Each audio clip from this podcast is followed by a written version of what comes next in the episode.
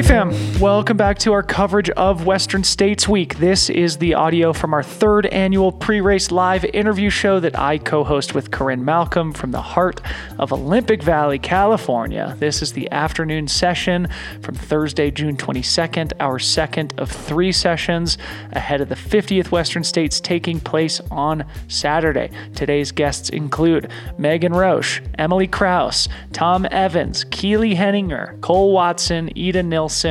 Adam Merry, Kaci Lickteig, and Ludovic Pommeret. We will play all eight interviews back to back to back. I hope you enjoy the show.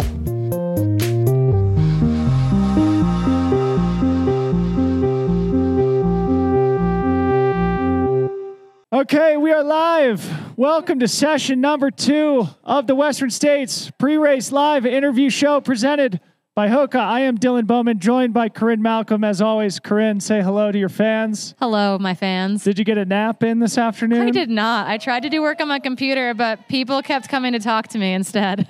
I got a huge nap in, so I'm fired up and ready Jelly. for this session. And then we roll straight into the weekend. We've got a couple awesome guests to open up this second show. Before we get to them, just want to say a big thank you to Hoka, the presenting partner of the Western States 100, a great supporter of the race. Also, a great supporter of the sport of trail and ultra running, the best sport in the world. Thank you to Hoka for being a great partner to Western States. Thank you to Hoka for supporting the broadcast that Corinne and I will be co hosting throughout race weekend, including today's and tomorrow's pre race interview shows. Megan, Emily, with that preamble, welcome to Western States. How are you feeling? Thank you. This is incredible. What an amazing vibe. Also, I'm a Corinne Malcolm fan, so sitting right here, I'm really impressed with what you all do. This is a lot of work.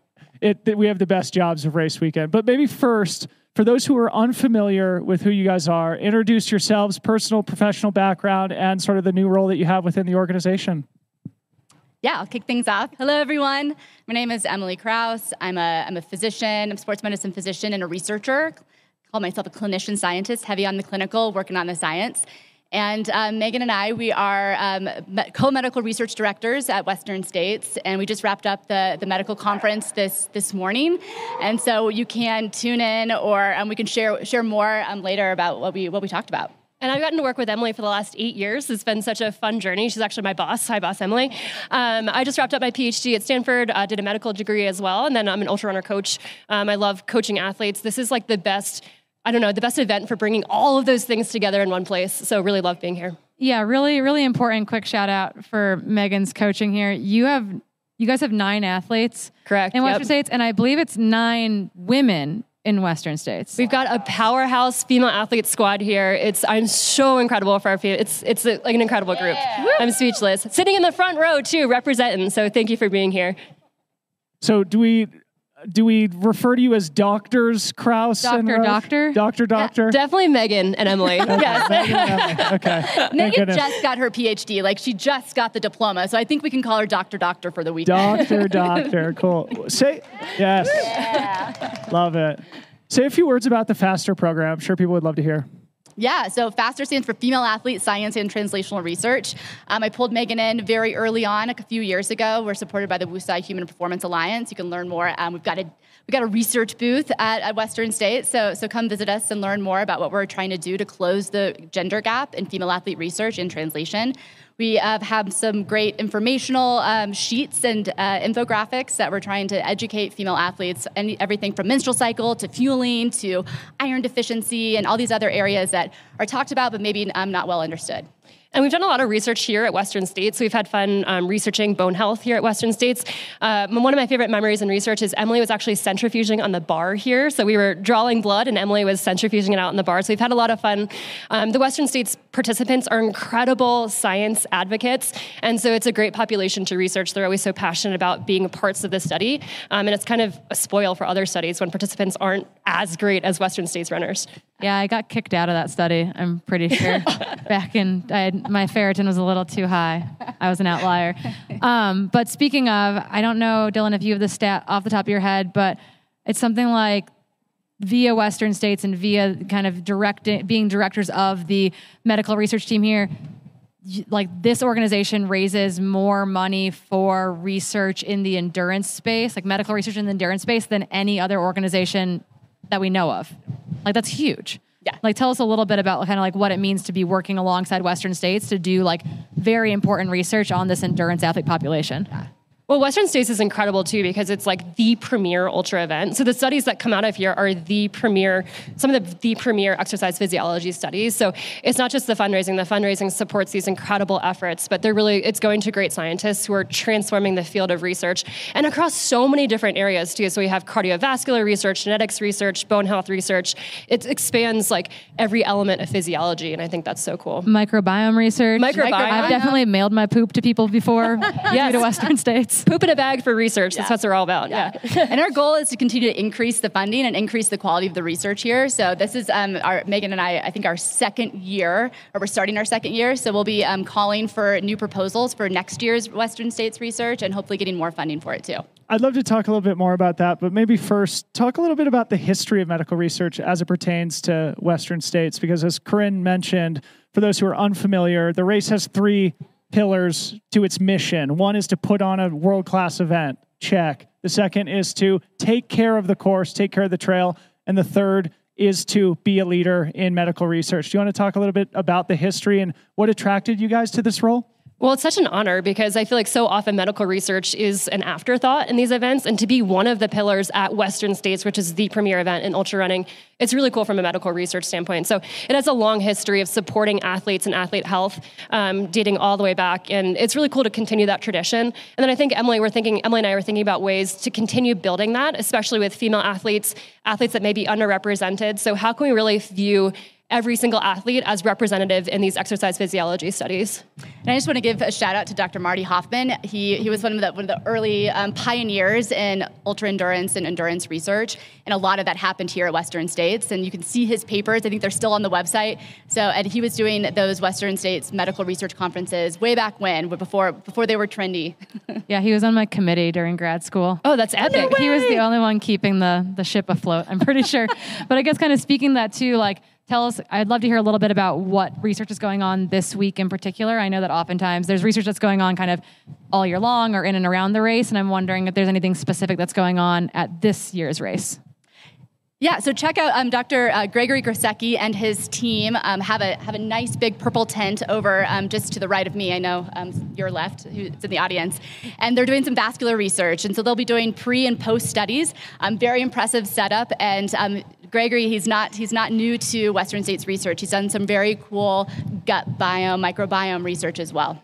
And his tent over there is an impressive setup. It kind of looks like a mini house. So visit the mini house tent um, if you want to learn more about cardiovascular research. They're also looking at how it relates to kidney function, which is something that's highly relevant to ultra runners, is hydration for kidney function. One thing I'm curious about is they're doing pre and post race measurements. And given the weather and the conditions, I'm curious if there will be more post race measurements. Perhaps athletes are in a better state to be tested post race, maybe less DNFs. So we're excited for that. And I will say, just as a plug, next year we're hoping to do some longitudinal research. So um, before Western States, and we'll be recruiting female athletes training for Western States, doing some hormonal analyses. So planting a seed right now, if that is potentially you for next year, um, hit us up. What is longitudinal research? Speaking on behalf of uh, probably most of the population. Speaking on behalf of Dylan's sports brain. longitudinal research is when we get to follow athletes over multiple time points. Um, so a lot of research that's done is cross-sectional at one time point, and the research gets stronger the longer that you can follow athletes or study participants. Um, it obviously becomes more rigorous and introduces more complications. So it's kind of you figure out the balance there with research. One thing I'd love to hear from each of you about, including Corinne. Corinne is also a science oriented person. And as she just suggested, I pretty much have a PhD in bro science and nothing else. but just like, how do should young, athletic, sort of people who are interested in sports science, like think about building a career within the space? Oh, that's a great question. I love inspiring the young, the young future scientists, especially um, female athlete scientists. I think there's a gap in female athlete research, and there's also a gap in female athlete researchers. and, and so are female researchers who are studying um, these, these important topics. So I think anything that you can do to get exposure, um, follow faster. We have a lot of fun of sexy science, I would call it, that you can learn and get a bit more of an idea of the type of work that you could be doing. And also just um, reach out. Um, I, am definitely putting myself out there right now by telling everybody. To email Emily Kraus. Spam her email.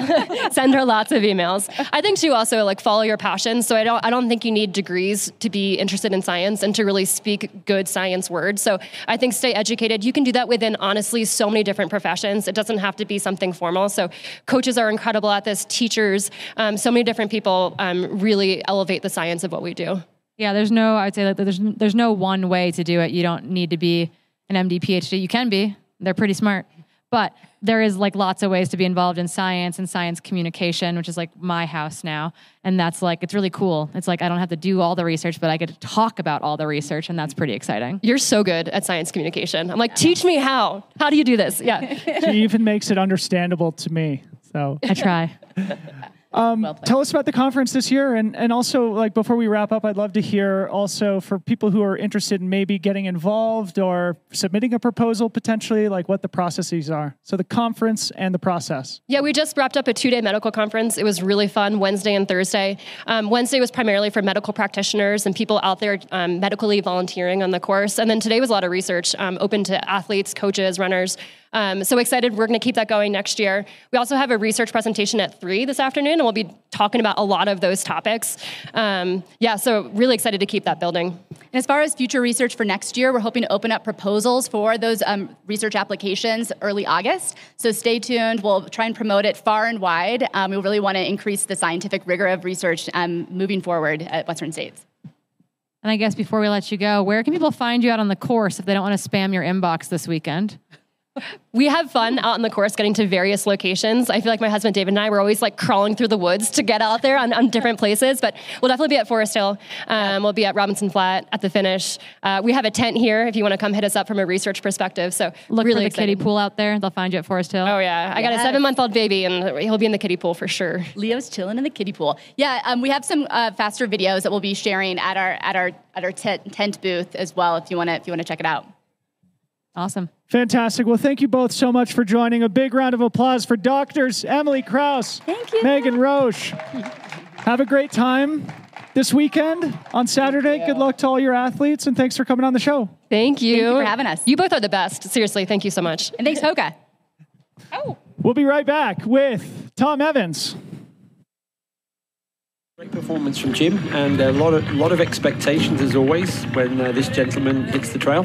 The Ultra Trail de Mont Blanc is the Super Bowl of trail running. It's huge. It's international. Jim Walmsley from Flagstaff, Arizona, the three-time Western States 100 champion. Because three times I've raced UTMB, I feel like I've underperformed every time.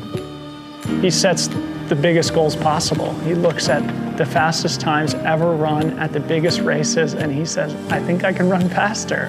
I was hesitant and just thought he had a really big ego. I kind of say it's like digging a hole. It gets tiring, it gets hard, and it gets redundant. And for some reason, you just go, I'm just going to keep digging. The places where you really grow are the ones that keep kicking you in the teeth.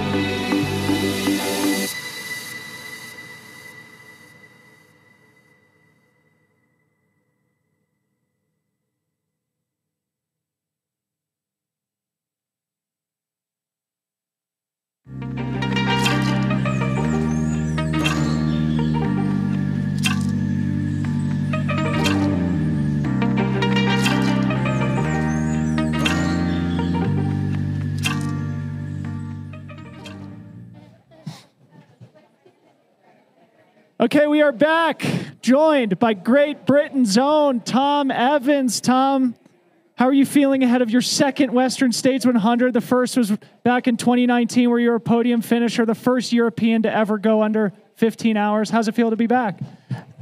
Well, firstly, it's lovely to be here, sat next to you, Dylan and Corinne, and um, yeah, I'm super excited. It's been, I can't believe it's yeah, been that long since I was here and actually just walking through Olympic Valley, it's yeah, nothing's changed. It's exactly the same. So yeah, I'm feeling good. I've had a yeah, a fun build up block in the US and yeah, I'm just super excited and really looking forward to Saturday morning. Yeah, I think it's funny to think, yeah, 2019 feels like a long time ago. And while you ran phenomenally well that day, you were third in under 15 hours, like a pretty a pretty solid run at Western States. But when I reflect on like Tom Evans of 2019 and Tom Evans of 2023, I feel like it's Tom Evans 2.0. And I would love to hear a little bit of. I, I, I do. I feel like you've like gone to the well. You've had some injury. You've revamped. We saw your performance at UTMB last year. Like I feel like the Tom that is here in 2023 is is better as a better athlete, is a different athlete than 2019. And I would just love to hear a little bit about the growth that has like that you've experienced since then. Yeah, I think I think you're right, and I'd say it, I'd say it in exactly the same way. I think that yeah, coming into I wanted Western States to be my first hundred miler, so probably slightly rushed into it, and was fortunate enough to get a yeah a start in 2019 um, that I just couldn't yeah I couldn't turn down because it was one of my dream races to do, and yeah, since then lots has changed, lots has happened, um, and yeah, I feel like I'm a yeah I've gone through a lot of highs and lows since the race in 2019, and I think that it can be seen as a strength because I've come here and I've had a what I think was a good race, but then at the same time, I think that I'm significantly better and a better athlete now than I was in 2019, and doesn't guarantee that you're going to have as good a performance. You might run slower in a worse place, so yeah, I think it's a, a double-edged sword, but I'm yeah definitely using that experience as a as a real positive. So, being a better athlete now, as you evaluate, I know you're an analytical guy. So, as you evaluate your performance from 2019, where are the key places where you feel like you can improve here at Western States? I think the uh, the probably the main thing is just specificity. Um, I've been in Flagstaff for the last five weeks, training on very similar terrain. Um, with lots of downhill and then having access to Phoenix and the Grand Canyon as well for heat. And yeah, one thing we've really focused on this year is nutrition and heat and getting the most tech. Now, yeah, I like to think I'm analytical, but some of the spreadsheets I've been sent just completely blow my mind. Um, yeah, trying to sort of combine, yeah, high altitude and heat training, even though it's going to be a cool year, heat training is still a incredible way to train and adds huge amounts of performance.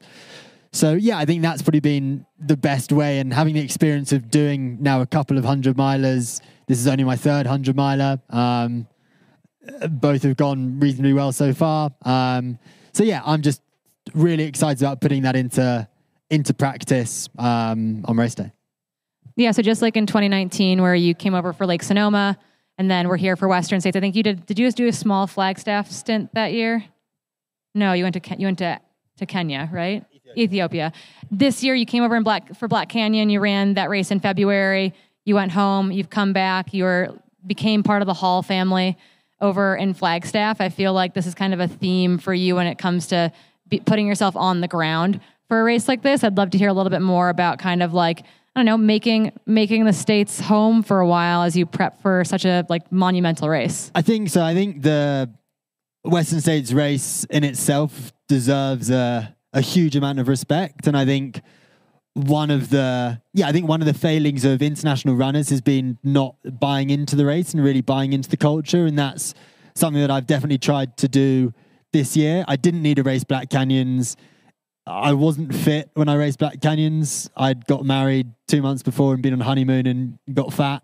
Um, so, but it was a great starting place and used it, used going to Flagstaff and staying with Abby and Cordis Hall as a bit of a, yeah, test the waters to see if it worked. And then, yeah, when I said, oh, let's do it again, they said, great, come stay for as long as you want. And it was sort of a, yeah, proof of concept that it was going to work. And yeah, since coming out, I feel like I've done lots of American things, um, including going to the rodeo Flagstaff Rodeo. Um, Solid. so yeah, I think yeah, becoming becoming way more comfortable with the American trail running culture, I think, has been a really big thing. And it's great to have you part of the American trail running culture. Tom, you're one of the very few people who's finished on the podium of both Western States and UTMB. Off the top of my head, I can think of Kilian Francois, Courtney Dauwalter, Marianne Hogan. Marianne Hogan. I mean, it's a rare group of people who's able to do that. Incredibly, those are the only 200 milers you've ever run, and you finish on the podium of both Western States and UTMB. You're a remarkably consistent athlete. I wondered if you'd say a few words of like saving your best day for when it matters most, because I think it's something that is very hard to get right, and you've been able to do it really well over your career. Well, thank you very much. Yeah, we actually we spoke about that this at lunch today. Is yeah, there are not many people who have done it, finished on the podium at both um, ever. So yeah, to be to be in the same sentence as those people who I sort of idolize and really look up to is yeah is is incredible. Um, I think sort of the way of having your best day. I'm my training. I don't do one single workout that I think, oh wow, that was that was awesome. But I do lots of workouts that I think, oh, I could go again tomorrow and the day after. And I think sort of yeah, consistency and not racing your race in training. And it's pretty easy to see sometimes you'll you'll log on to Strava and you'll see someone's workout and you'll think, oh my gosh, how am I possibly going to beat them? And then it occurs to you that that was probably their race that had been run. So yeah, I think it's just yeah, not destroying yourself in training and knowing leaving a certain amount in the tank. Um, and I think with a race like this, it's it's a race of yeah, a race of thirds. You've got Alpine to start with. You've then got relatively hot and canyons, and then you've got what would suit a road runner at the end. So you've got to be able to have all of those skills. And I think being able to yeah combine different bits of training to hit those skills. So for example, this year, like I've raced yeah Black Canyon 100k. I've raced a 35k sky race. I raced the British cross country championships over 10k, um, and then a technical uh, 55k. All completely different races, none of which I'd say were my strengths, but they all lead to here. Did I perform my best on those days? No. But in a reason because I trained before, I trained the day after, and yeah, hopefully have got the right formula to, yeah, to have a really good shot for something on um, on Saturday. Yeah. So speaking of those those thirds of the race and how you like to think about them, I'm curious if there's a particular spot in the race that you're that you're most excited about, or a particular spot where you think it truly suits your strengths to like the utmost. I think um, for for me the most important aid station is Michigan Bluff. Um, and yeah, you can read into that as much as you want. And definitely for my race plan, yeah, a lot of people say, "Oh, the race starts at Forest Hill," but my race starts at Michigan Bluff. Yeah, I, was I think that it might even start at Robinson Flat potentially this year. It could be a drag race. Yeah, I wouldn't be surprised. I sort of, I kind of feel like it's going to be the majority will be pretty conservative for the first thirty, and I think some people will get away um, in the first thirty. But I think that will then there will then be a big group from Robinson Flat to. Yeah, till some point when the wheels will fall off for some people and some people will limp it in. And I think it's going to be a very, very exciting, very different race dynamics to what we may have seen before. I agree, and we'll get into that later on in our analysis and prognostication panel tomorrow. Going back to where we saw you last, Black Canyon 100K, that was the last time you were here in the States. You had a great battle with Anthony Costales, ultimately finished second. Curious, sort of like what you've been up to since then. What were some of the learnings from that? How do you implement those learnings as you've built towards Western States? I think, yeah, Black Canyon for me was, yeah, yeah, it was a real baptism of fire. I wasn't, I'm not someone who has to race in my best shape. I'm happy to, yeah, to not race in my best shape. And I knew that was the case going into Black Canyon. Um, I'd only been training for eight weeks properly. Um, so yeah, I knew it was going to be. I knew it was going to be a really tough one, and yeah, I just didn't. I didn't. I wasn't good enough on the day, and that's for me. That's brilliant. Had that have gone, had that race have gone better and I might have taken my foot off the gas, but at that point I could really then go into the details of right, what do I actually need to work on? And don't worry about the stuff you don't need to work on. I don't need to get any I don't need my 5k PB to be any faster, but what can I actually improve on to then be able to try and dictate yeah, dictate the race at Western State. So yeah, it's been lots of focus on yeah, on those three different phases, sort of getting all the necessary skills and topping up all of the skills that I think are going to be required to have a really good race um, at Western States. And yeah, I think you can at that point you can just try and push everything on a little bit, and then that's what I then did in the UK, um, and then came out to the US, and then it was just yeah, real focus on real, real focus on specificity, training the downhills to be yeah, comfortable and Flagstaff's great because you can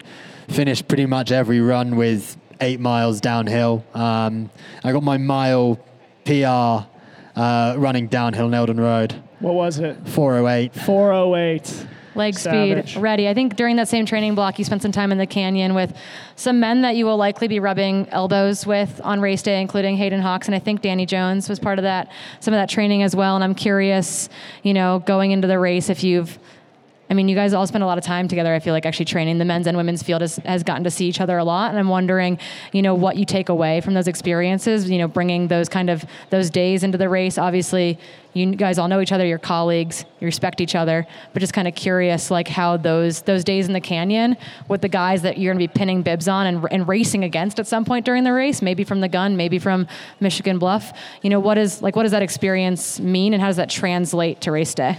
Yeah, I think it's really interesting. And I think it's a really nice dynamic where you can train with your competitors. Um, and when I trained with Hayden in the canyon, we both said to each other when we got there, it's like, look, we're not racing today. both of our coaches, Robbie Britton and Scott Johnson, had uh, messaged us both saying, uh, this is not a race today. So um, yeah, so we were we were very very cautious. Um, but yeah, they were thinking along the the same lines, which I think is yeah is exactly what you want from a coach. So. Yeah, I think it's really good. You definitely know I've raced against Hayden quite a few times, sort of from CCC in 2017, um, and then the Coastal Challenge multi-stage race. So yeah, I know him pretty well. He's an incredibly talented guy. I've never raced against Danny Jones before. I've seen what he's done. He's incredibly strong. Um, and yeah, coming Danny in. Danny Jones in the audience here. Dan, raise your hand. There he is. Taking proud. He's, he's got the notepad out. No, so yeah, it's been uh, yeah, it was super fun training with them, and yeah, what Danny did at Tarawera has definitely got my yeah pricked my ears, and oh, okay, this is a this is someone who I wasn't expecting to to yeah, race against. So was I think on, that was on your radar. Yeah, and I think we're I think we're very very similar. I almost think Danny is what I was in 2019 um, which is for me is pretty terrifying, knowing what what that can do. Um, yeah, he would Danny would be my dark horse for the race. Mark it down on your fantasy ballots, folks. Tom, last question before we let you go. Thanks so much for spending the time. You strike me as just so intentional, and I feel like it'd be fun for the audience to hear how you approach these last 48 hours, both on the physical side and the psychological side. I think on the psychological side, for me, it's remembering all of the work that I've done. So typically, what I'll do, what I did yesterday, is I'll go through my training from the last two, three months and look at everything that I've achieved rather than worrying about the things that I haven't achieved. And that was a yeah a drill that I set out with my sports psych before UTMB last year of look at everything that you've done rather than worry about the things that you haven't done. Uh, I think that's super important. And then, yeah, physically, I did a little shakeout this morning with some efforts. Uh, tomorrow, I'll do a shakeout with. I got a couple of friends from the UK who are coming over, and I'll run with them in the morning. Um, they're not really runners, so that'll be fun. Um, yeah, they're here on holiday. Uh, but it will still be it'll be great fun, and then yeah, just go through my yeah, my crewing checklist with Abby and Cordis. Abby, who's sadly got a broken leg, but she's still crewing me from Forest Hill, um, which I'm seriously looking forward to. And yeah, for me, the race isn't it's not just for me; it's for all of my friends and it's for my team as well. So yeah, just get everything sorted. All of the hard work's been done. Um, yeah, just remember why we're here and yeah, I say all the hard work's been done. The hardest bit of work hasn't been done yet. Um, it's not going to be a case of train hard, race easy. It's going to be a case of train hard, race harder. Um, so yeah, I'm uh, yeah truly excited and get in the zone and uh, yeah just eat beige food. Train hard, race harder. Big round of applause for Tom Evans, all the way from the UK.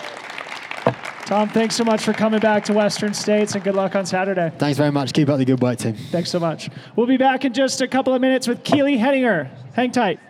Pick up your mic. Here we are. We're back with Keely Henninger. Keely, third time here, ninth place in 2021. A difficult DNF when it felt like you were really having a special day last year. Maybe just reflect on those two experiences and why you're happy to be back. Yeah, the, I mean, the first year I was here, it was my first 100 mile race. And I will always remember how awesome it felt to be at the base of Robie Point and see the lights and realize like I was going to finish 100 miles. And I by no means like executed that race well, but I was so stoked to finish and to finish like pretty strong um, and stay really positive the whole time. And so that gives me a lot of confidence coming into this year, knowing I can at least finish 100 miles. And then last year was awesome. I started off feeling amazing. And then, yeah, to your point, had an unfortunate ankle sprain that turned into a lot of torn tendons that had me dropping out at Michigan Bluff. But that year gave me a lot of confidence to know that I can run with the front of the field because I was running, you know, 55 miles with the top ladies and felt phenomenal. So I'm really excited to have fought my way back and give it a third go. Yeah, speaking of fighting your way back, we saw you at Black Canyon back in February where you executed just an absolutely brilliant race. Like I saw you at the aid stations over the oh I saw you on the live stream and then I saw you on course at the aid stations. I was like, oh, I was like Keely's Keely's in Western States mode right now. Mm-hmm. Like she's in Western States cooling mode. She's doing exactly what she wants with her crew. She's not rushing. Like it was seriously impressive. And so I'd love to hear a little bit about like having that moment in this like momentum that's building towards Western States because it felt like that was like a, a big like a big moment. Yeah. Yeah, I think Black Canyons, for those of you who watched, was a really competitive race two, And it also is in the desert, so it's pretty hot for February. And it felt like the perfect opportunity to channel like my calm mindset and try to channel how I feel during Western States and also practice all of the things we'll do so that we get even more like robust as a crew because a lot of Western States is just managing the punches that are thrown your way. And so, yeah, it felt like a really good time to practice all of that and, and have it work out. Say more about the calm mindset. That's interesting to hear you say that because for those who didn't watch Black Canyon or, who can't remember, you engaged in an incredible battle with Heather Jackson, like all the way until the end, basically. Ida Nilsson was there also. So talk about like the calm mindset and the, just like the competition at the front of the race and what led to you being able to fight there at the end and take the win. Yeah, so last year I think one of the things I didn't have dialed before Western States was the mindset, and I didn't feel quite as calm going into the race. And I felt like I was maybe running a little bit outside of my comfort zone, especially, you know, when I did twist my ankle, I decided I didn't want to stop and tie my shoe. Like, there was not a big sense of calm for me. However, when I was doing Black Canyons, I wanted to just be calm and run my own race and acknowledge that my own race was good enough. And while I did that for most of the race, there were two times that actually reminded me to be calm even more, is where I would try to to run with with Ida or a little faster because I thought I was running too slow, and then I would immediately fall or immediately twist my ankle and be reminded that like no, I need to trust that I'm doing enough, I'm running my race, and like stay calm and just go with the race instead of trying to run someone else's race. And so yeah, that mindset is kind of my motto this year because I the race is throwing a lot of punches at us. Like we have no clue what to expect for the first 20 miles or so, and so just remaining calm through that and staying true to yourself is really important. Yeah, you've also you've been in the Tahoe area since I think the middle of May. So you're I think you're not quite a local, but you definitely like this you're going to be running away from home come come um, Saturday. And I just wonder, you know, like what has it meant to you to get to immerse yourself, run on the course a lot? I know that you guys were driving down to Auburn to get on the course a bunch. I think that maybe at this point you're almost maybe sick of the course, TBD. Just like talk a little bit about like making that a choice and a priority because I think that, that that's really cool and it's very. I feel like it's like this very professional piece of the sport. Yeah. I mean, yeah, I think you're seeing it a lot across the board right now, are people taking this race really seriously. But I love coming back to races because I think seeing a race a second or third time gives you such an appreciation for the race. It gets you really accustomed to the trails so that you're actually looking forward to parts of the race instead of looking not looking forward to them and almost dreading them. And so, yeah, being here, I've gotten to see the seasons change. I've seen all of the trail work that's gone into preparing the trails for this race, and I've gotten to see, you know, the burn zones and all of these things that just make the course feel even more personal. And it's been really cool. And living in Tahoe has been great because all the people in the town, it's not very big. Everyone knows, like, I know everyone at the grocery store now, and it feels just like home. And so there's no like stress or pent up stress around this weekend. It just feels like, oh, I'm going for a run from here now. And then I get to run some of the parts of the course that I've ran so many times and that I absolutely love. So it's going to be really fun.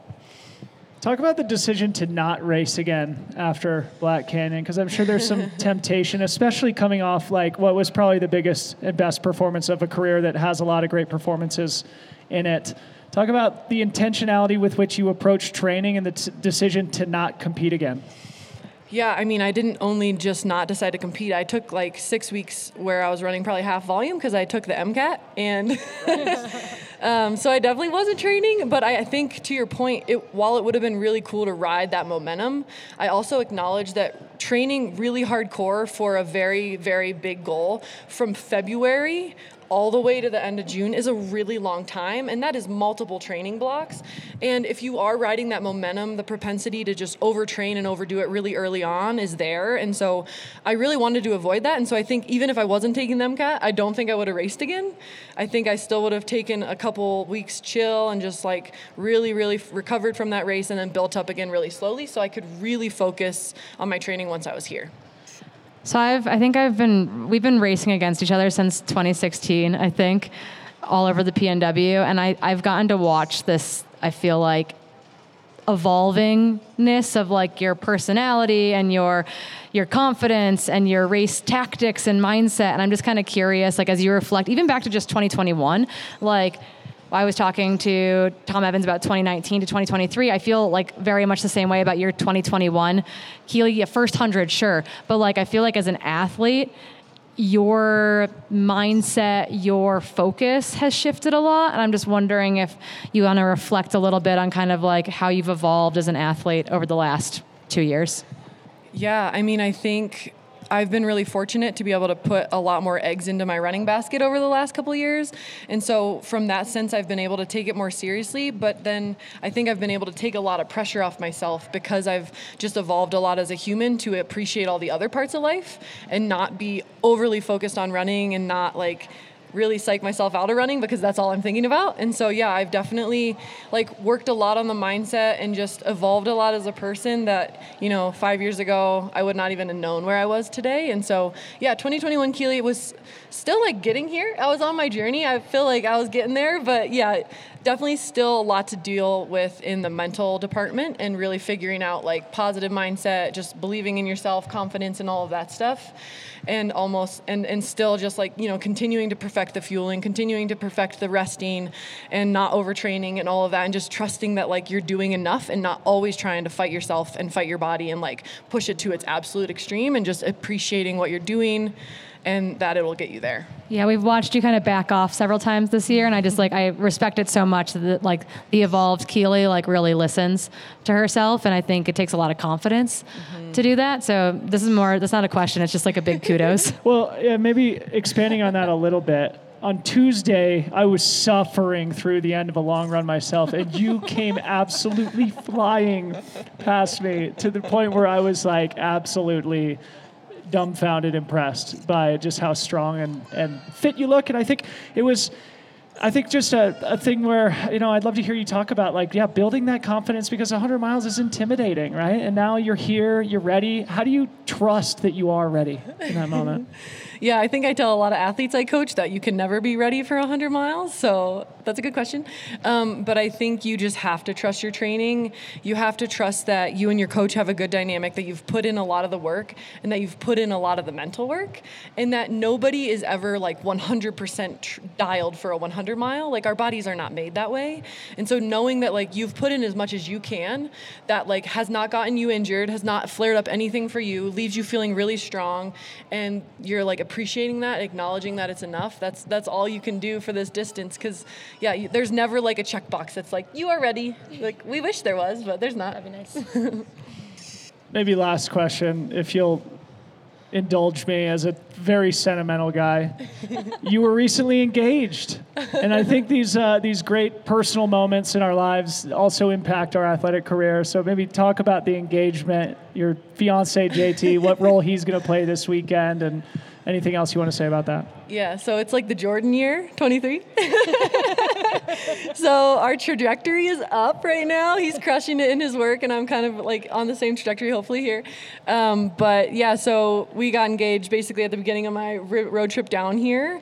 And yeah, he's like my sounding board, and he also just keeps me very, very, very centered. And he's not a big runner, so he questions things in a way that most people around me do not. And it's really, really refreshing and, and keeps me like a lot smarter and a lot stronger than I would have been otherwise. And so, yeah, we're really excited about it. Um, don't recommend getting engaged and immediately not seeing each other for six weeks. I know Corinne did it, but we both don't recommend it anymore. So nobody else do it. It's not very fun.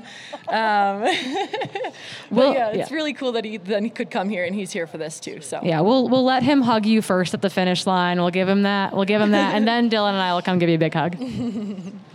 Um, Sounds good. Maybe final thing that is just popping into my head. Are you doing something with this poster in your backpack? Do you want to tell the people about what you're up to? Yeah, so I recently presented some findings at ACSM, which is American College of Sports Medicine, and we found we did a big survey with a lot of you probably.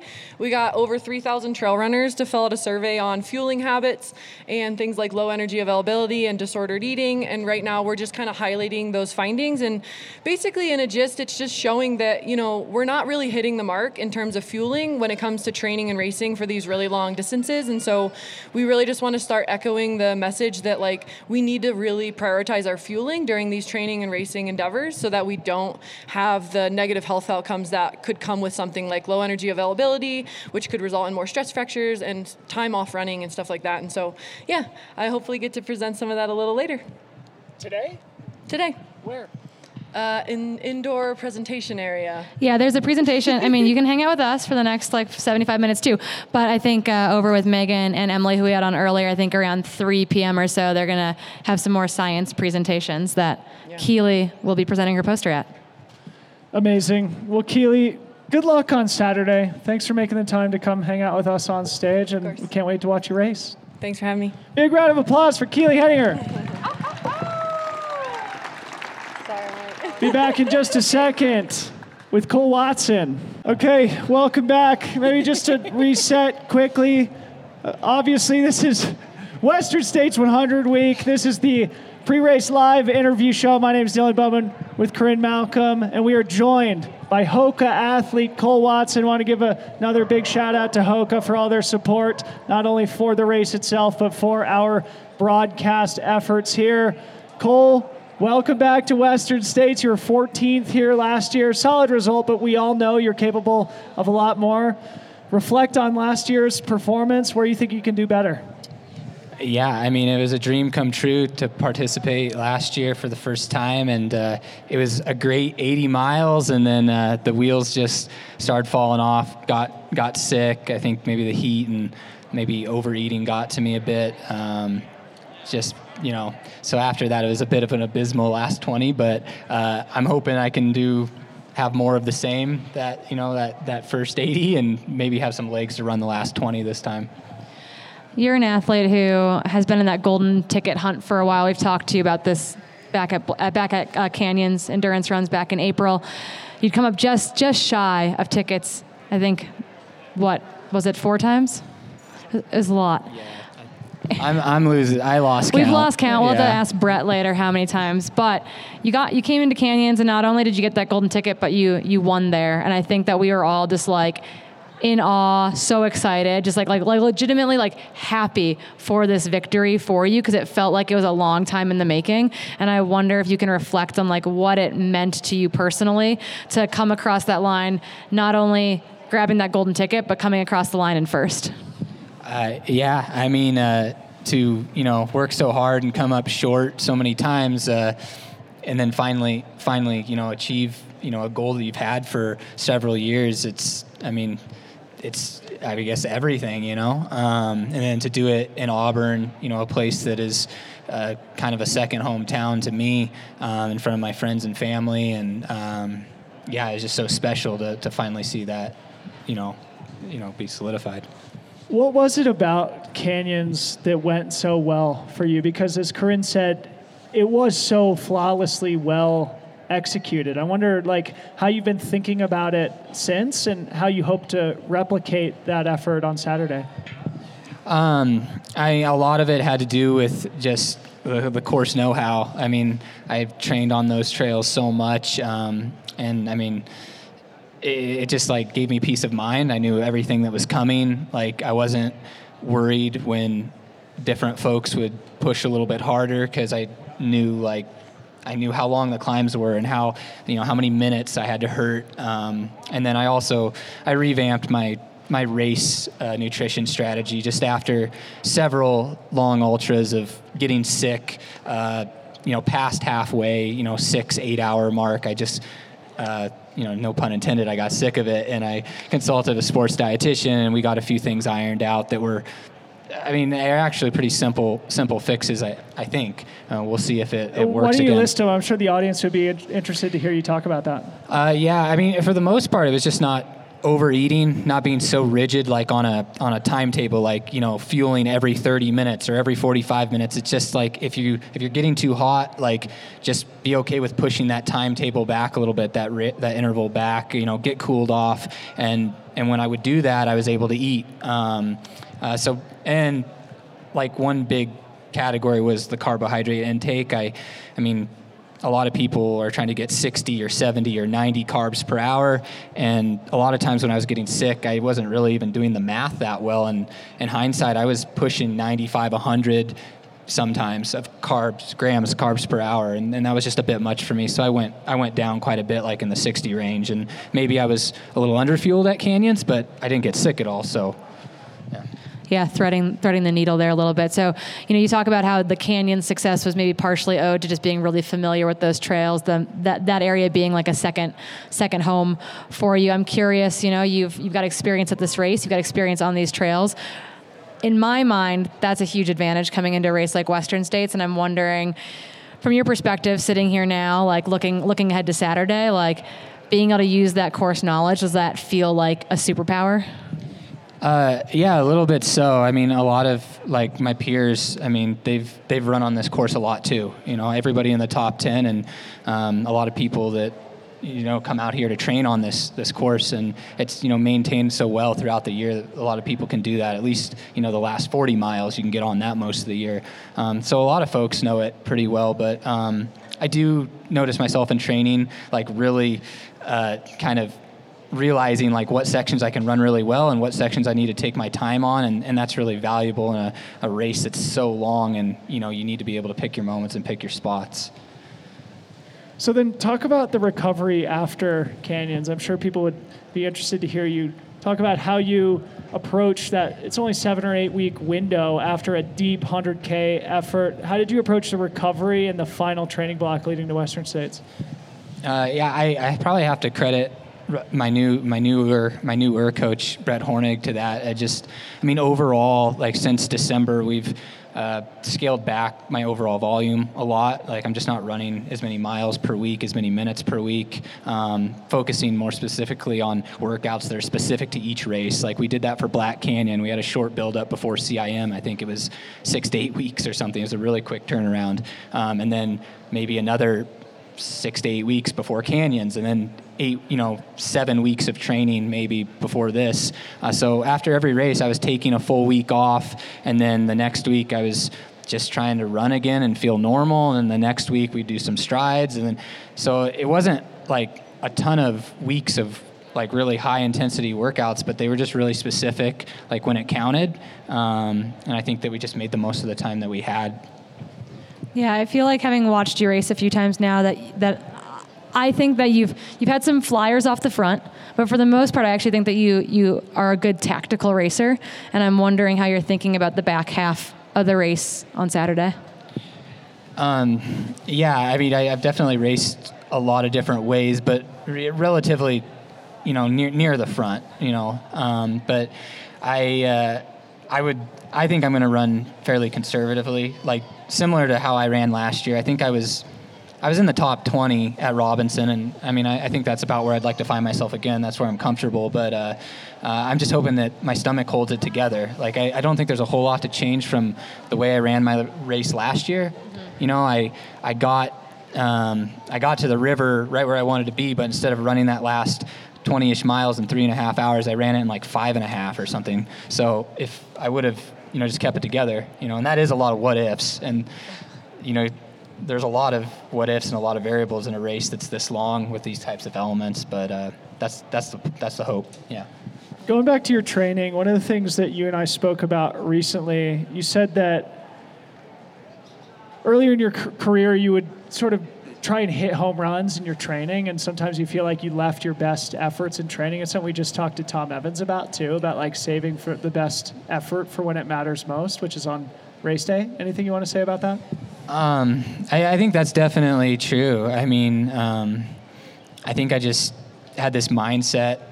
Maybe it had something to do with just like being a really competitive road racer and track racer early in my running career, where it's like times really seem to mean something. And I tried to bring that over into this sphere of the sport, and times isn't really the only important thing. There's a lot of other important things. And uh, over the years, like even my previous coach, you know, he tried to get me to look at things a little bit differently and take a step back. And then, of course, Brett, you know, kind of piggybacked on that and uh, just got me to not focus so much on doing all star workouts. And I think Adam Merry's talked a lot about just like not not winning not winning the workout, but winning the race or not winning the mile, but winning the race, winning the overall thing. I, have heard him and a few other people talking about that recently, and I was like, that's it. That's I think that's where my mind has gone the last couple years, um, especially doing these longer ones. We've got a lot of smart racers on the line on Saturday, which makes me really excited. I think one of the most emotional moments for many of us watching you finish was you trying to uh, like uh, have a phone call or a FaceTime with your wife because she was working for Hoka at a different event that weekend. That's not the case this weekend, right? She gets to be here with you. Uh, yeah, no, she's right there. she's uh, she's in the front row this time. well, Cole, maybe final question for you. You know, obviously, like this isn't your first rodeo. You have all the talent in the world to compete against the world's best. This is the world's biggest stage. Anything you want to say about like goals for Saturday or how you might approach this event, which is of course an event you've worked really hard to get back into this year? Uh, yeah. Um, I mean, I, I really believe that this is one of those races that if you make all the right little decisions in the first three quarters, and that fourth quarter, you know, it's either going to, you know, if you made the right ones, you're talking about going from top 15 to top 10 and if you're in the top 10 you're talking about top 5 and you know you just that last 20 you can be thinking about winning if you're in the right position.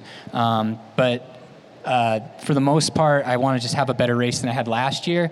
And time wise place wise that's all out the window. I think i just need to run that last 20 because uh, last year i was just doing a lot of walking and a lot of pity party stuff. And uh, i just want to be ready to go you know when that time comes run that last 20. We'll be excited to watch you run that last 20. Good luck to you, Cole Watson. Have a great race. Thank you. Big round of applause. Cole Watson, the Barracuda. We'll be right back with Ida Nilsson.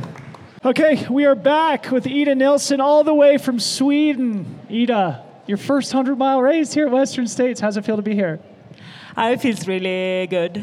I, I start to get excited now. I've been in this like uh, coma resting mood for in the beginning of the week, but now I start like, okay, it's two days left. It's right to, uh, yeah, time to get excited and time to get ready. I know last year going into the world champ, the World Championship races in Thailand. I think that was for you a, a big moment of like, oh, I, I can still race ultras after kind of a long a long injury time period. And then we got to watch you have a phenomenal run there, and then have a really close to phenomenal run at Black Canyon and then an amazing run at the Canyons Endurance Run. I feel like your stock is going up, that you're coming back to the Ida Nilsson that we all know and are all a little bit scared of when it comes to being on the same race course with you. Do you feel that same momentum as you build towards Western States? Yeah, I start to feel like more. Um, that I can like, I'm not so scared in training, like that I can train properly, and it's like, uh, no injuries, and I've been a, a good time now. It's like maybe I haven't had like great runs or great workouts, but just is to be consistent again. I haven't been able to be that for many years, like since 2019, I think. So that feels really good to be able to uh, trust my body a little bit more again.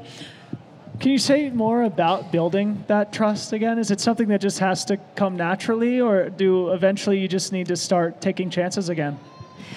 I think I'm a person that takes a lot of chances, like every time, because actually it's uh, the only way to, to get back to the top. Like you can be maybe more careful, or you can um, switch your approach to racing and training, but then actually it's really hard to get good enough. So I think I have, uh, usually after breaks, I, I start training quite a lot, and that's what brings me back. But of course, I try to also be like smart and do more cross training and stuff. But you can't get around it that you actually need to train quite a lot to be on the top level. And if you still want to do that, you have to take chances and, and try to get there again. Yeah, so talking a little bit about this. So, this is your debut Western States and your debut 100 mile race, which is pretty exciting to have those two things coalescing here. I'm kind of curious. I mean, I've got a lot of reasons as to why Western States, but for you, like, what drew you to make this your debut 100? Yeah, I think for me, it's not like I'm super drawn to like, oh, I just want to do a 100 miler, whichever. Uh, I'm drawn to like unique races, and I think that's always been in, in trail running and ultra that it's not the specific distance I want to do, but just like, oh, this race is super cool. I would like to do it one time. And then I felt um, with Western, I've been a big draw for, um, I think already 2018, I was thinking of it. And then I think then I was in like a position that I could have run well here, 2018, 2019.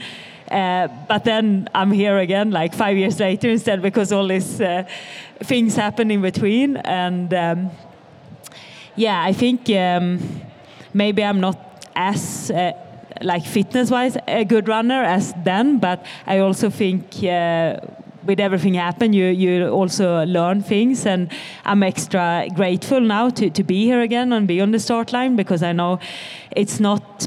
You always think you have time, you know, you can do it the next year and blah blah blah, but. Uh, I also realize now sometimes you just have to, to go for it and it's like okay this is the year and maybe it's not another year the next year like for you so so I, am really grateful for that and I am so, super excited to finally be here on the start line. I love that. Sometimes you just got to go for it. What a better place to go for it than the Western States 100 Last time we saw you was at the Canyons 100K, where we've already spoken about. You earned your golden ticket there. You finished sixth overall. Super, super impressive, like classic Ida Nilsson performance. We just had Cole Watson on, who was the men's champion of the 100K too. We asked him about that quick turnaround, seven or eight weeks between Canyons and Western States. How did you approach that from a recovery and a training perspective? Yeah, I didn't take too much recovery. Like the week after, of course, was easy. I did like maybe 50 miles and some biking and stuff. But then I actually jumped back into training because I felt I have this time and. Um, uh, so I think I have been doing like good mileage, but then I skipped uh, to do really long runs or hard workouts. I've done like some shorter workouts, but mainly focus on just getting like a good volume in in total and with some doubles and things. So I feel like uh, I, I I skipped those really long runs. I've done like one 30 milers and a lot of just like 20 milers because I felt that was enough after canyons.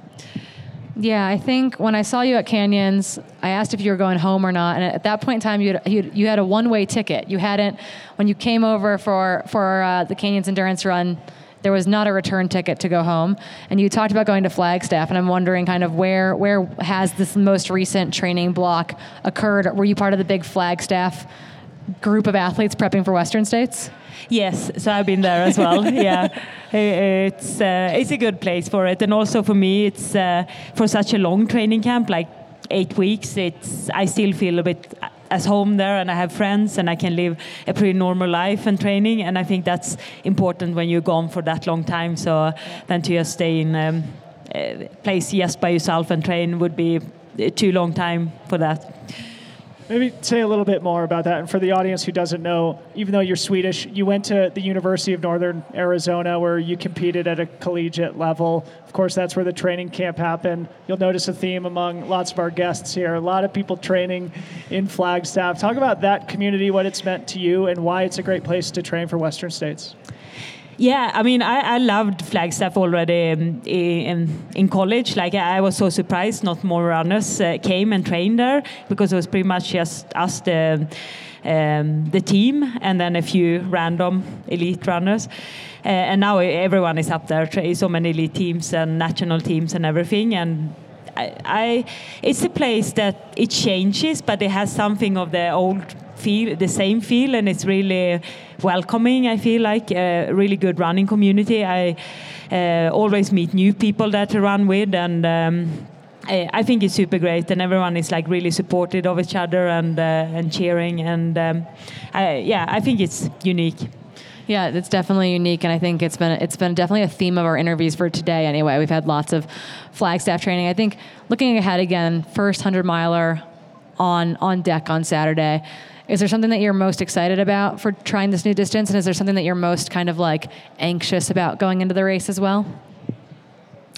No, I think it's exciting now that actually it's like longer than I've ever gone. So it's a little bit this, um, like my first ultra I did, who was um, like a 55 miler, and at that point I was like, oh, can you even like run that far? Maybe you just like break down and it's not possible. And and now it's moving that uh, again. I know I can run uh, 60 miles, and then it's a little bit unknown territory. So I, think that's an exciting part. And then, um, yeah, also to just like take on the course, and uh, that it's such a good field of uh, women this year. I think that's really exciting. I, I love uh, good competition and uh, so it's a lot of things I look forward to, and also now like oh, it's just really nice to be running for a long day again when you've been resting for a week. Like my body starts to long for that to have a good long day out. Maybe as we wind down here, a bigger macro question for you. You've been such a great athlete for a long time. You've won some of the most important races in the world. You've also dealt with long periods of injury, as we just talked about Maybe talk about just like the arc of your athletic career and just sort of like the value of sticking with it, staying committed even in those tough times, because I'm sure there's a lot of people who can relate to that. Yeah, I think honestly, mainly depends on that I really, really love running, and I, I, think few people like running so much that I do that you're actually willing to take. I mean, I, it would be ridiculous if I uh, was counting all uh, years I had off because of injuries, and all the time I've been like uh, cross training that is like super boring it's and uh, i really like running and um, so i think that's like you, you make a decision and it's like oh i want to do this forever as long as I can, and then you have to deal with the up, ups and downs. And uh, I think sometimes it's easier uh, for for me to do it than people around because a lot of people are like, okay, no, now you're done. Like uh, it's not. We live in a quick society where long-term commitment is it's not a big thing really. So I think you just have to be true to yourself, and it's like, okay, this is what I, I want to do with my life. Amazing. Thank you so much for that. And it's a good thing that you really love to run because you have 100 miles to run on Saturday. So you'll be doing what you love on good, Saturday. Good, yeah. Big round of applause for Ida Nilsson. Best of luck on Saturday. We'll be back in just a couple minutes with Adam Merry. Hang tight. Okay, welcome back. We are here with Adam Merry. Corinne, I'm just realizing that we have this like canyons theme here. Cole Watson, Ida this Nilsson. Was an, this was an accident. Completely accidental. Talking more about canyons here with Adam Merry. But first, Adam, hello, welcome to Olympic Valley, your 1st Let's Western go. States. Hey, Let's thanks for go. thanks for having me, man. This is awesome. Stoked to be here. So I believe this is your not only your Western States debut, but your 100 mile debut, correct? Yep, that's right. So we've got a number. We've got a n- number of people that have both Western States debuts and 100 mile debuts going on. It's always a, I don't know, not to say I don't think it's risky, but I think it's exciting. And I'm wondering how you're feeling, like being like I'm going to step up in distance on potentially the world's biggest stage. Yeah. Uh, well, it's an honor. I'm super excited to be here, and uh, I've wanted to debut at Western States, like I'm sure a lot of people do. Um, so I've been looking forward to the opportunity for a long time, and um, I don't know. I feel grateful that I was able to race canyons. You know, um, I got a little sense for the heat. Um, hopefully, it won't be as hot uh, on Saturday. Ready for it if so. Um, but yeah, it's going to be a new distance, uh, a lot of unexplored territory after 65 miles, and so um, yeah, I'm like open to it and ready for the challenge. You're off to a super hot start here this season. A win at Chuckanut 50K, a second place at the Canyons 100K, which is where you punched your golden ticket to Western States. But one of the things you and I have in common is that we don't come from a running background. And That's I think right. there's a lot of people who are either running Western States or who are coming into the sport and loving it who don't come from a running background. Heck yeah. Anything you want to share from that journey or just like the process of developing as an athlete? Yeah, well, so I have like a traditional American sport like background, and so um, was always active, built good strength. I feel like as a kid growing up, but um, I just took my time, man. Like I didn't.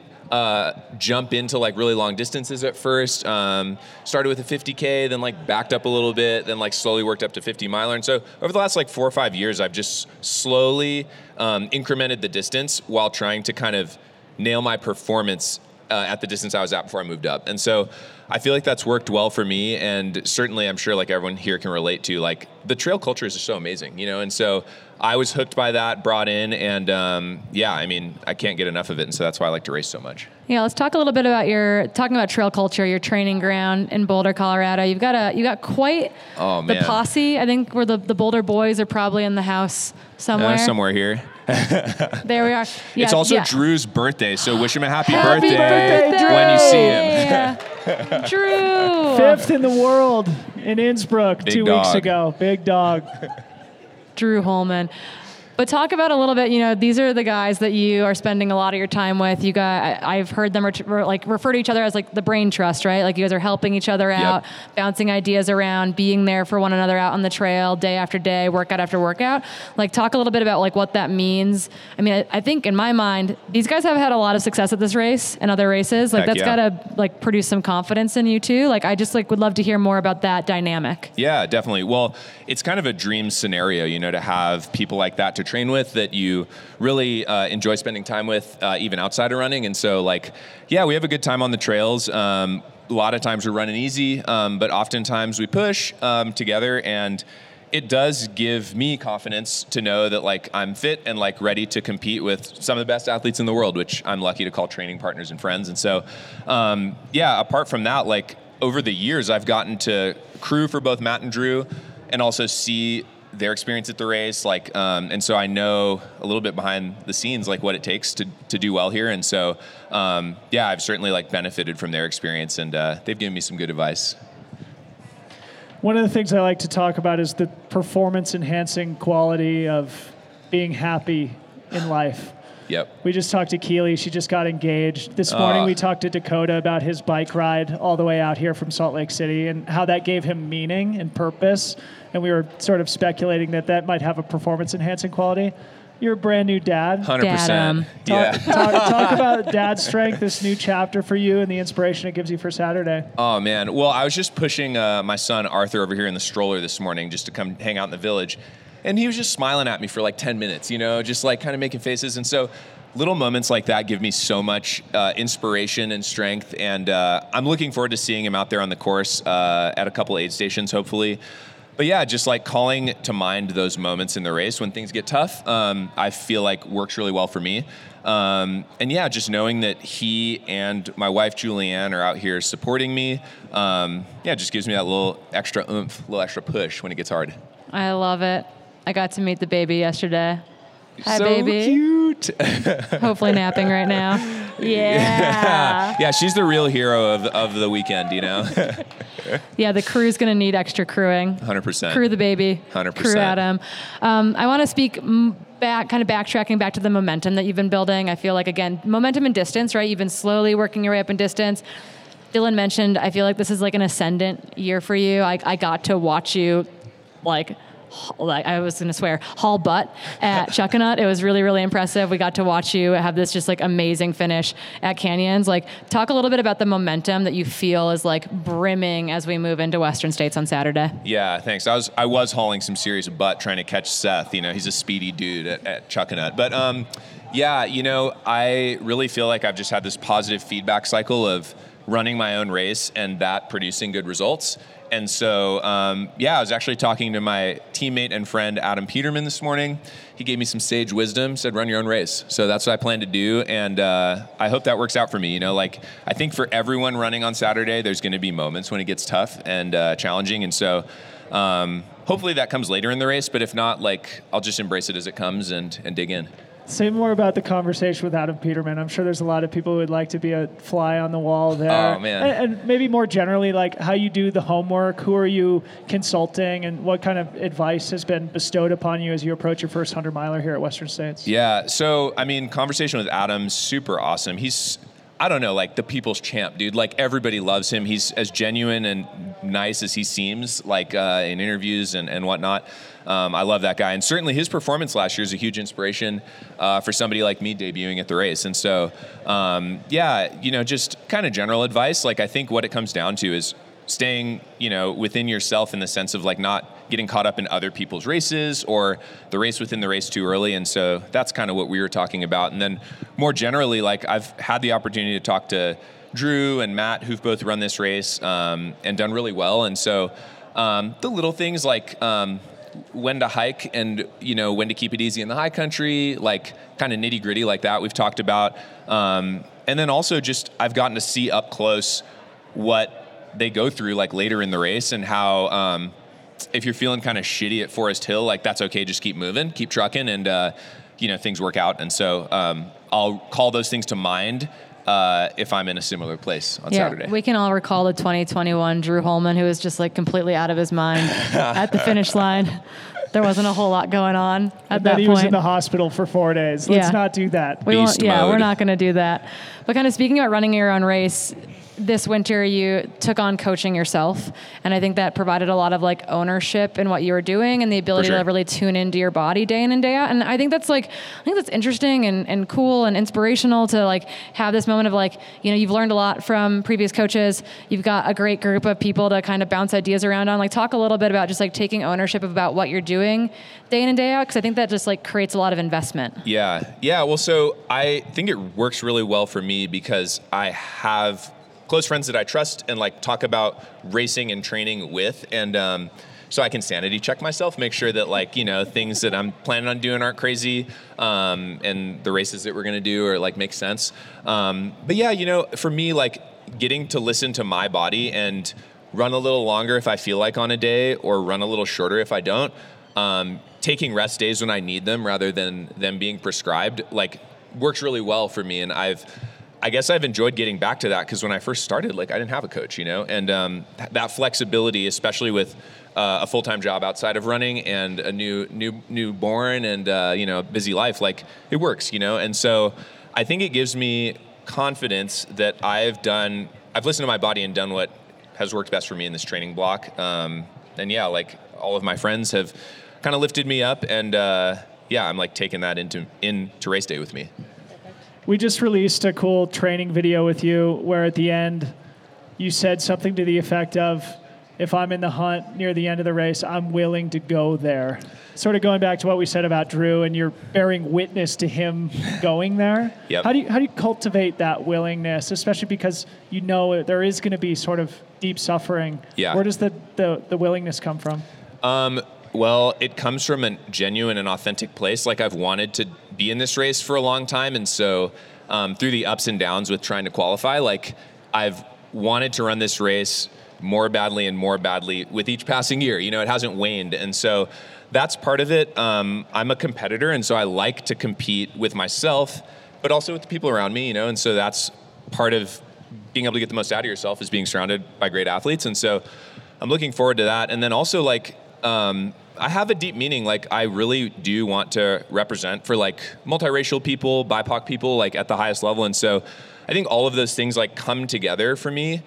And uh, I mean, I've joked around with, with my boys about this, but it's like, dude, if I'm in the hospital, like, so be it. You know what I mean? Like, worth, man. Like, to me, you know what I'm saying? If I have the ability to push myself, if I have the ability to push myself that hard at the end of the race and my body's still cooperating, like, I don't know, like, I'm going to do that. What is it you're planning to run in the box? Yeah, I'm gonna be in the box. You know what I'm saying? I'm gonna be I'm gonna be hanging out there, enjoying it. You know, testing the boundaries. Mega box. Mega dude. box. Yeah, yeah. That, that was a quote after canyons. uh, because we've asked uh, both Ida and Cole the same question, maybe we'll ask you too. Obviously, canyons, where you got your golden ticket, was seven or eight weeks ago now. Yes. How do you how do you approach the acute recovery after the fact with a quick turnaround? So, sp- speaking both about the recovery and the final training block. Yeah. So I took like five days off after the race and didn't run. Um, I felt like I could have, but uh, I felt like that was wise to do. Um, and then the next week, just pretty unstructured, uh, easy volume. And then, yeah, I've just built back up to full volume. Um, had a couple good weeks with uh, specific workouts. Um, and that's, I think, the balance when you race so close, like when you do canyons, like right before this, is you can't I don't think it's wise to get greedy like um, in training with volume and intensity, just because there's not enough time for your like endocrine system to kind of like rebound uh, when you've raced that close. And so for me, I've just been like pretty moderate in my approach. Um, I'm confident in my fitness, both from canyons and like the workouts and runs I've done. And so um, yeah, I don't know. Like you gotta be fresh for a hundred, you know, to go deep. And so I think I've got that going for me on Saturday. I think kind of final question on, on my end is that you know you've mentioned this is, you're jumping into the unknown, right? I think the unknown can be scary, but I think it can also be really liberating and really exciting. And I'm wondering what is exciting you the most about jumping into the unknown on Saturday. Man, I'm super curious. You know, I've been curious about 100 miles for years, and uh, I was kind of getting to the point being like, man, like I don't know if I'm gonna have the opportunity to debut at States. Like I might just have to do it somewhere else. Um, and so I'm curious to know what it feels like between 65 and 100. Like I, th- I think it's a lot different. It's a lot of more hours of running, um, and just I don't know, like getting to feel that, like what it really feels like, the deep kind of um, suffering or just experience. You know, like the place that takes you mentally. Um, I'm looking forward to experiencing, and so yeah, I don't know, like it's uh, it's going to be a journey, but like I'm I'm looking forward to all that it's going to be it's going to be a journey. As somebody who's run this race, I'm sure uh, Corinne would also Mega agree. box. Two veterans. Mega box, mega box. It is a journey. Big round of applause for Adam Peterman. I'm sorry, Adam Merry. Excuse Adam me. Peterman, incumbent. Excuse me. We will have Adam Peterman here tomorrow, but this is Adam Merry. Excuse me. Thanks so much for joining. We'll be right back with Western States royalty, Kaci Lickteig. Okay, we are back, like I said, with Western States royalty. Kaci Lickteig, legend, joins us. In fact, you're going to be on the Legends panel. Yes. Probably the youngest ever Legends panel participant, Kaci Lickteig, who is here for her staggering ninth Western States in a row. Kaci, how's it feel to be back? I'm really stoked. I, I love it here, so the stoke is high. Yeah, I was joking before we, we jumped on here that I was I was putting together all the bios for this last night, late last night, because I'm a procrastinator. And it was like debut Western States, debut Western States. I, I probably wrote debut Western States like a dozen times. It felt like got to yours. yeah, staggering. You've done it. You finished eight times. You have four top tens, one of which was was winning in 2016 Three podiums. insane. Like insane consistency, insane love of this race. Like I think that's the biggest thing when I like when I think about you, I think about like your passion and love for this event and I would love to hear from you personally about like why Western States is so just incredibly special to you.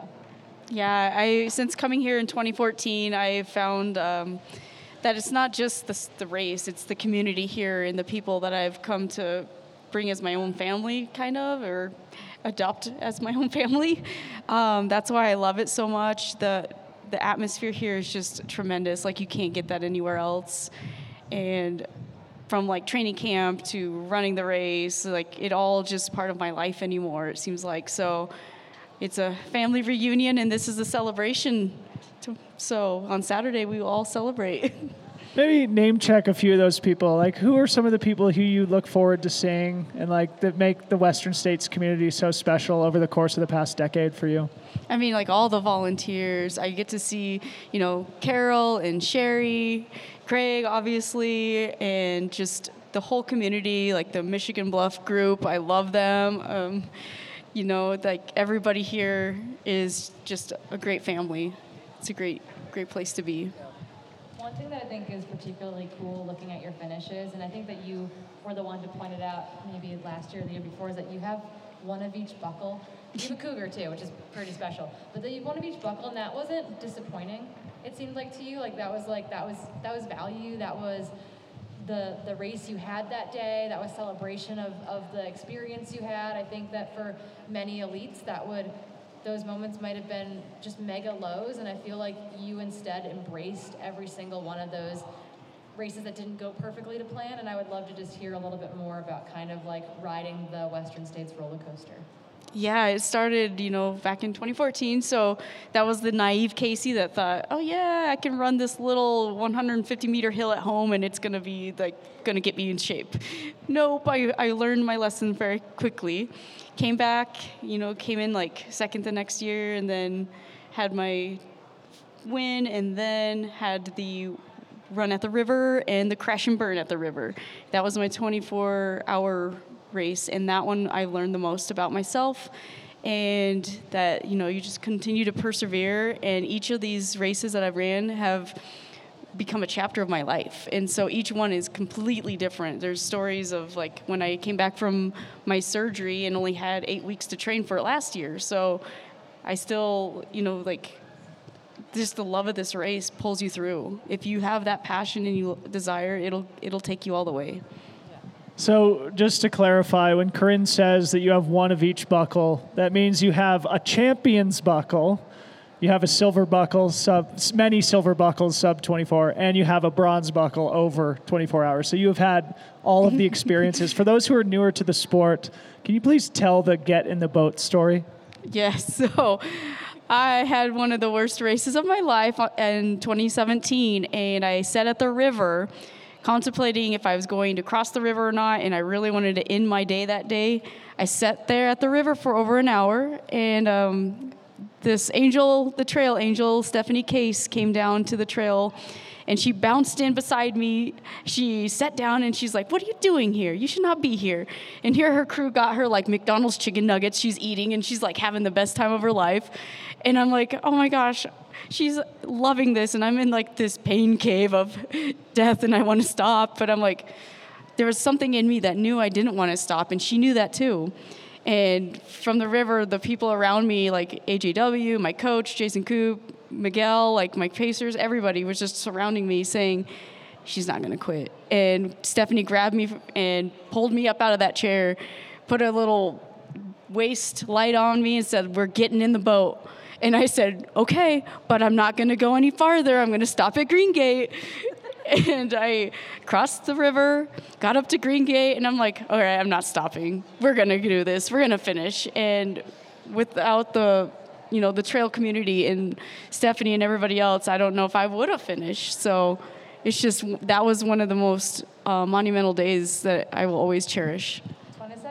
2017 was hard. I was sitting at Green Gate with a runner who wanted to drop, and I think she sat there for three hours before we finally started walking down the trail to a 28 plus hour finish. It was a brutal day for, for everyone. I watched I watched you all come through there, check in on the runner that I was sitting with, and then kind of continue to to mosey forward. I love the reflection too of last year of the like coming off of surgery being like, I want to be here. This is where I need to be. Getting those eight weeks of training in, knowing that that's what you were, that's all that you were going to have coming into the race, and that was okay. Kind of fast forward now, it's it's 2023. You've you had a, a, a, you had a really good javelina. Like I think that there were a lot of like bright lights at that race as far as like Kaci's here.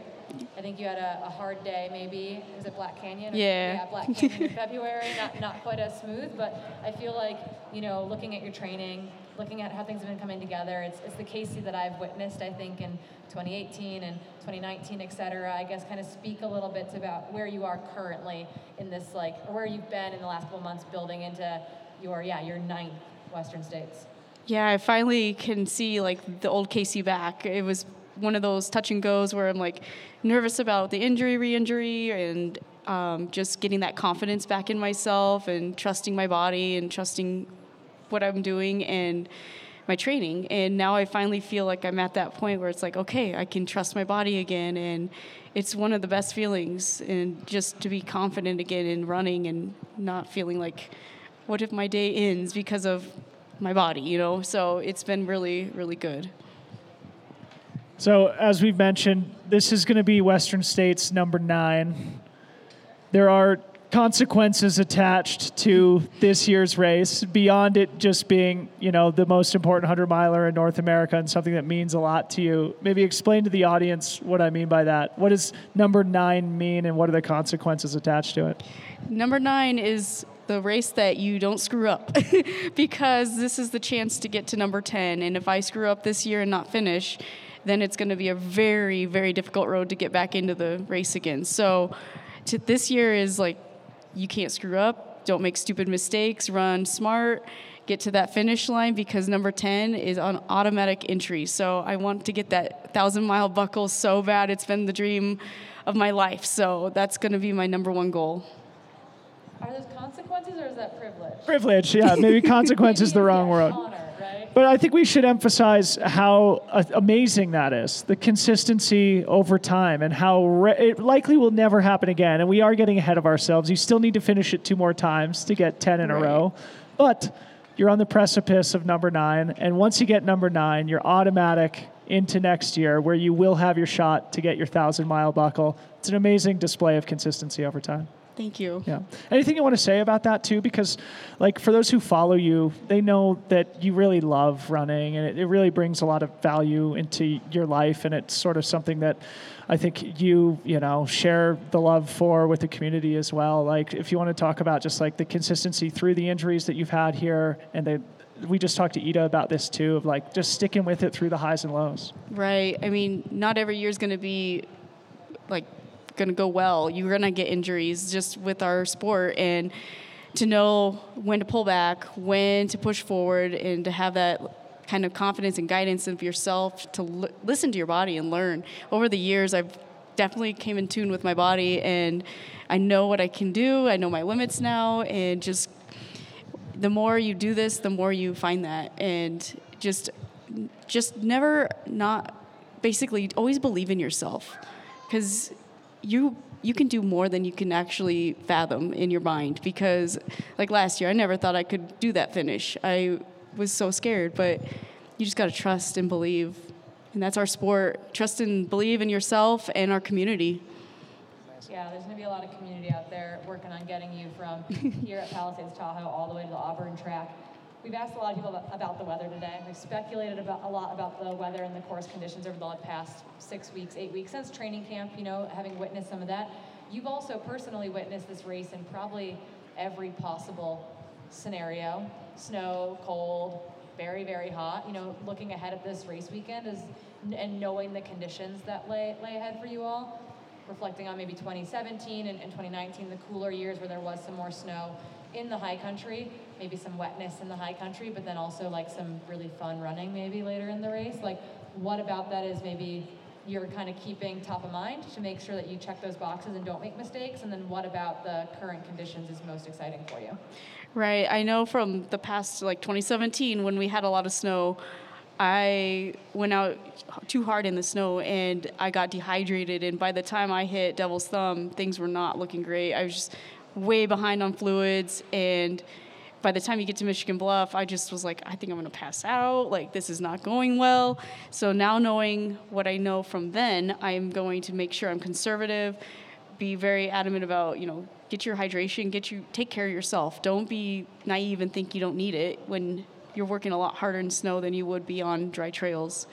But then knowing that there's dry trails coming up, you're gonna you want to run those. So if as long as you can like manage yourself and like stay calm and patient when you hit those trails, let it go and fly and just see what you can do.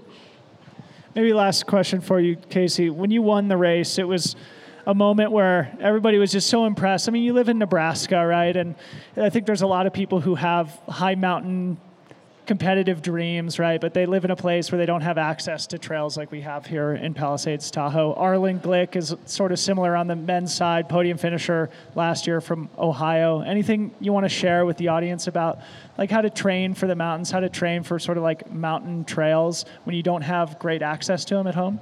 Right. So I really don't have anything that's long and steep climbs. The highest or longest climb is like 250 feet, and your body knows what descents and ascents are basically. So what I do is just go out there and just run monotonous loops and up and down, up and down. You get like four to five thousand feet in 20 miles. So it's just a different way of doing it, but you can still manage and just finding new techniques and ways. If you can get out and come to the training camp for races like this, it is highly recommended.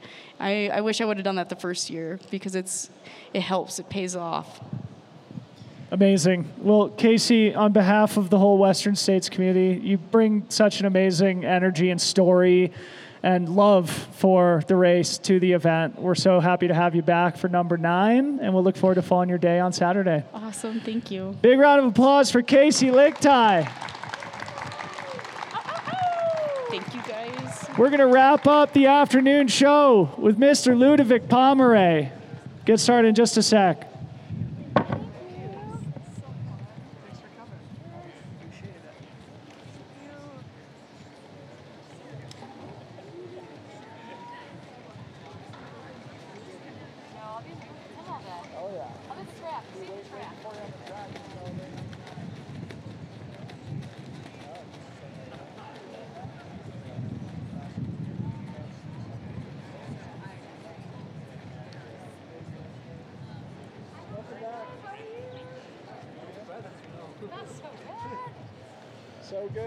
Good. Number two. Are you ready? Yeah? How was uh, Yosemite? Nice. Did you say you were in Yosemite? Ah, yeah, yeah, yeah, yeah, yeah, yeah, yeah, it was good. Uh, much more uh, water. a lot of water. Yeah, it's it's uh, it's different. Different here.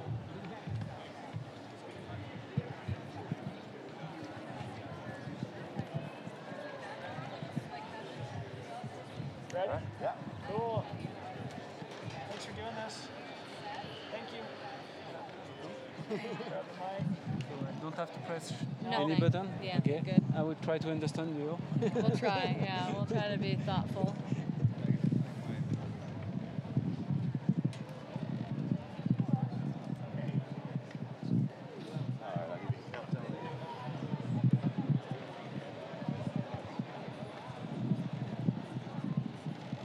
So different here, huh? Different year. Every it's year's gonna be a good different. year. It's gonna be a beautiful year.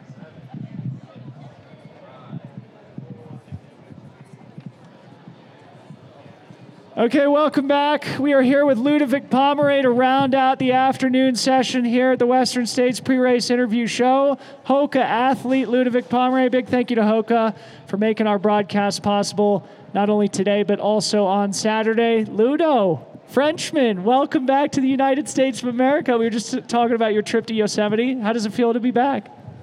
I'm, I'm good until now. Not uh, so tired. We'll see uh, on Saturday evening. Hope so. I think coming into the race last year, a lot of people, I, maybe like, I don't think they had the confidence in you that they should have. And all of a sudden, I know you led early, you went on to finish sixth in the men's race. Then people doubted you in part because you were one of the older men competing in the elite field, which I think is silly. But I think that that, that was a reason why. And, and then you showed up and kind of proved them wrong you're back this year. I'm kind of wondering like how that feels to come back and be looking at this group of elite men once again. So yeah, I'm happy to be back. But uh, yeah, it's a different year. It's different uh, weather condition. It's different. Yeah, we will have a lot of snow. So I'm happy to be back. Uh, and I, I don't know what will be the race, but let's see on Saturday. And uh, yeah, it's just uh, amazing to be here again. Uh, I have the chance to to race again, so I take it. So you're a UTMB champion, a TDS champion, a Diagonale des Fous champion. Like Corinne said, you were sixth here last year. What part of the race do you feel like you might be able to improve upon and to maybe take a step up the uh, the podium? yeah, the podium. uh, yeah, the podium, you know, it depends on the other racers. It's not only you, and so uh, I'm more. Um, how to say I'm more confident on, on the first part because it's more mountain. Then it's a lot of run, runnable uh, pass, and uh, yeah, that's not where I'm really strong. But uh, I try to uh, not to be uh, to have weakness. So I'm not uh, strong somewhere, but I'm, I try to avoid weakness, and. yeah, the, the last part, it depends if it's really warm or not. But I know that it's not uh, it's not my favorite because uh, you have to run all the way. So I'm uh, more, how you say, a walker. I walk in the mountain, uh, and uh, for this race I have to prepare uh, quite differently. I have to run more. So my my mileage on the week was higher than usual, but my evaluation was lower than usual. So.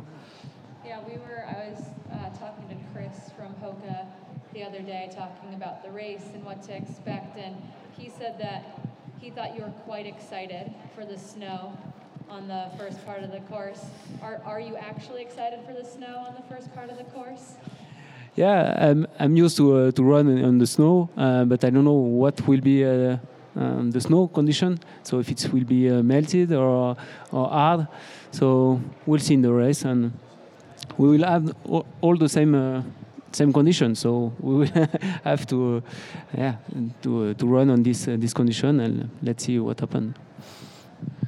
Talking a little bit more about toughness, I was talking to Drew Holmen recently, who finished just ahead of you in last year's Western States. And he said he passed you sort of going into Forest Hill last year, and he figured, okay, Ludo's cooked. I'm going to blast right past him. But then you ended up passing him multiple more times, and you engaged in battle all the way to the finish line. And I think there's a lot of, I don't know, lessons in your career of just like consistency and and just like having the will to compete throughout the course of a 100 mile race. Can you talk about consistency and perseverance for the entirety of the 100 mile race?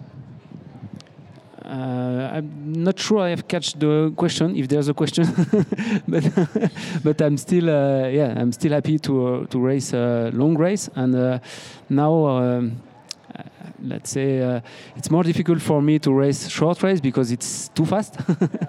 And uh, yeah long race especially this one is fast but uh, yeah, yeah, you have to keep keep the pace all the all the way. And yeah it's different. And let's say that it's not easier, but uh, yeah, long race uh, when you are old, let's say, uh, yeah, it's easier to race this kind of, uh, of races. Even if this one uh, is a bit special because uh, you know it's around 15, 16 hours for 100 miles. That's different for the UTMB or diagonal where you have more than 20 hours. So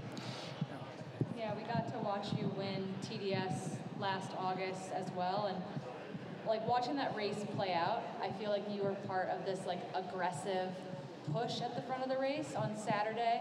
Do you think that in part because you like the high country so much that you will be near the front pushing the pace of the race? I don't know. It depends on the others as well. Uh, yeah, my coach said that I was too fast last year uh, at the beginning. Uh, it was not my feeling um, because uh, yeah, the it was uh, yeah the the thing that I, I like to to climb and go downhill. And uh, after uh, for more runnable pass, it's more difficult. And uh, yeah, what I said, it's what is difficult. It's to keep running all the way. Yeah. So, talk a little bit about like how your training is different between a race like UTMB or TDS versus Western States. I, lo- I think people would love to hear just like how you adjust things to be specifically trained for Western States. So as I said, I, I did more uh, kilometers in a week uh, and less uh, elevation. So I try to to find uh, trails where I can run all the way and to not walk. And that's the difference with UTMB and more uh, with Diagonale des Fous, where you are you are walking a lot. So you you have to find a trail where you you walk also. And uh, I know that this uh, pass on Western State is uh, not technical. Uh, there's no really uh, steep slopes, so yeah, you have to find and to train on a similar way or, or trails that you will find on the race. So that's why I try to to make make less elevation and more kilometers. I don't know if it will be better or not. I hike uh, less than last year because last year I hike uh, um, around 100 miles the week before, and this year I have more rest. So let's see. last year you got to experience how hot the course can get. This year it might not be quite as warm, but I'm wondering if your experience from last year helped to inform or change your preparation for the heat? Uh, unfortunately, in uh, in France, uh, it was not heat at all, so, so it was quite cold. Now uh, it's uh, it's quite warm in France, and it's cold here. So I don't know, I don't know how to train, but uh, yeah, that difference. Last year I came two weeks before. this time only one week, um, but even in Yosemite and and Sequoia Park, it was quite cold. So no acclimatization to to hit. So let, us see. Uh, let's see on the on, on Saturday. Maybe final question for you here, Ludo. I went and looked, and you ran your first ultra marathon. It looked like in 2004. So it's been nearly a 20-year career for you. Can you say a few words about just like maintaining the love and the consistency over such a long time horizon? Yeah, that's correct. In two, 2004, it was my first uh, UTMB. Uh, but I dropped the race, so I could not give uh, some advice because uh, I finished my first uh, ultra marathon, so more than 100 miles uh, in 2009 only. So it's not that far. but no, I'm happy to, to be able to to run, and I, I hope that I can still run. I don't know how many years, but we'll see. And uh, there's a lot of other races, so that's what keeps you. Uh, uh, I don't know that you are still uh, still want to, to race because there's still some race that I have not done, and uh, there's one in US, but um, I have no chance to get a, any bib until now. So let's see uh, next year. yeah, that's Hardrock, yes. yeah, this, this year we'll have a gentleman trying to be the oldest finisher of the race ever at 75 years old, so you have a couple more decades ahead of you, I think. Yeah. Last year's sixth place finisher, Mr. Ludovic Pommeret, coming all the way from France. Big round of applause. Thank you, and uh, have a good race, all, all of you.